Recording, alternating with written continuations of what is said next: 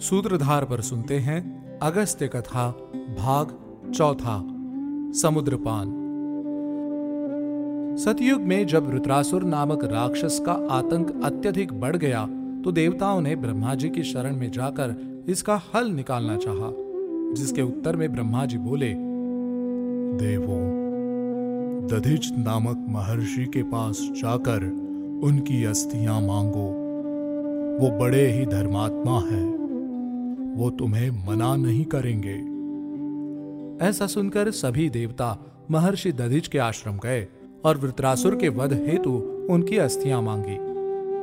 देवताओं की इच्छा अनुसार महर्षि दधीच बोले, देवगण, मैं आपकी इच्छा अनुसार अपना देह त्याग देता हूँ। इस तरह महर्षि दधीच ने अपना देह त्याग कर दिया और उनकी अस्थियों से देवताओं ने षटकोण आकार का एक अस्त्र बनाया।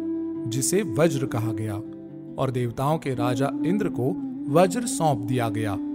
इसके पश्चात इंद्र ने वज्र के प्रहार से वृत्रासुर का वध कर दिया, जिससे असुर सेना में हाहाकार मच गया और उनकी विशाल काय दैत्यों वाली कालकेय सेना समुद्र में जाकर छिप गई।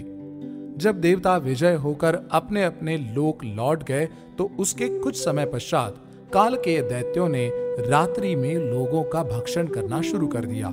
वो रात के समय समुद्र से निकलकर आश्रमों इत्यादि में जाकर मुनियों को खा जाते। उन्होंने महर्षि वशिष्ठ चवन ऋषि, भारद्वाज मुनि के आश्रमों पर हमला करके कई ऋषियों को खा लिया। चारों ओर एक बार फिर हाहाकार छाने लगा और मनुष्य अपने प्राणों की रक्षा के लिए चारों ओर भागने लगे। कुछ लोगों ने दैत्यों को मारने का प्रण लिया, परंतु समुद्र में छिपे होने के कारण वो उन्हें कोई हानि नहीं पहुँचा पाए। इस पर चिंतित होकर देवताओं ने श्री हरि विष्णु की शरण ली। श्री हरि विष्णु ने वैकुंठ में अपनी नागशैया पर विश्राम की स्थिति में देवताओं से कहा, देवगणों, काल के ये दैत्यों को मारने का एक ही उपाय है, कि तुम लोगों को समुद्र को सुखाने के विषय में सोचना चाहिए। इस कार्य में महर्षि अगस्त तुम्हारी सहायता करेंगे। तुम लोग उनके पास जाकर याचना करो। वो अवश्य ही तुम्हें कोई युक्ति देंगे। ये सुनकर देवतागण अगस्त्य मुनि के आश्रम की ओर चले गए।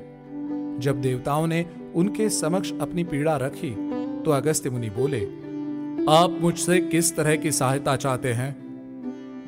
जिसके उत्तर में देवता बोले, हे महर्षि, हम चाहते हैं कि आप पूरे समुद्र का जल पी लें, जिससे हम काल के दैत्यों का वध कर सकें। देवताओं की इच्छा पूर्ति हेतु अगस्त्य मुनि समुद्र के तट पर गए।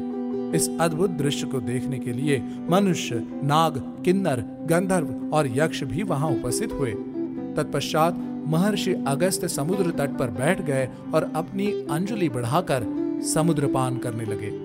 जैसे ही समुद्र का पूरा जल खाली हो गया तो देवताओं ने काल के दैत्य का संहार कर दिया, जिसके बाद देवताओं ने अगस्त्य मुनि से जल को वापस प्रवाहित करने के लिए कहा। परंतु अत्यधिक पाचन शक्ति के कारण अगस्त्य मुनि जल पचा चुके थे। अतः उन्होंने देवताओं से जल की आपूर्ति हेतु कोई और प्रयोजन करने के लिए कहा। ऐसा सुनकर देवतागण अपने अपने लोक को दोबारा लौट गए।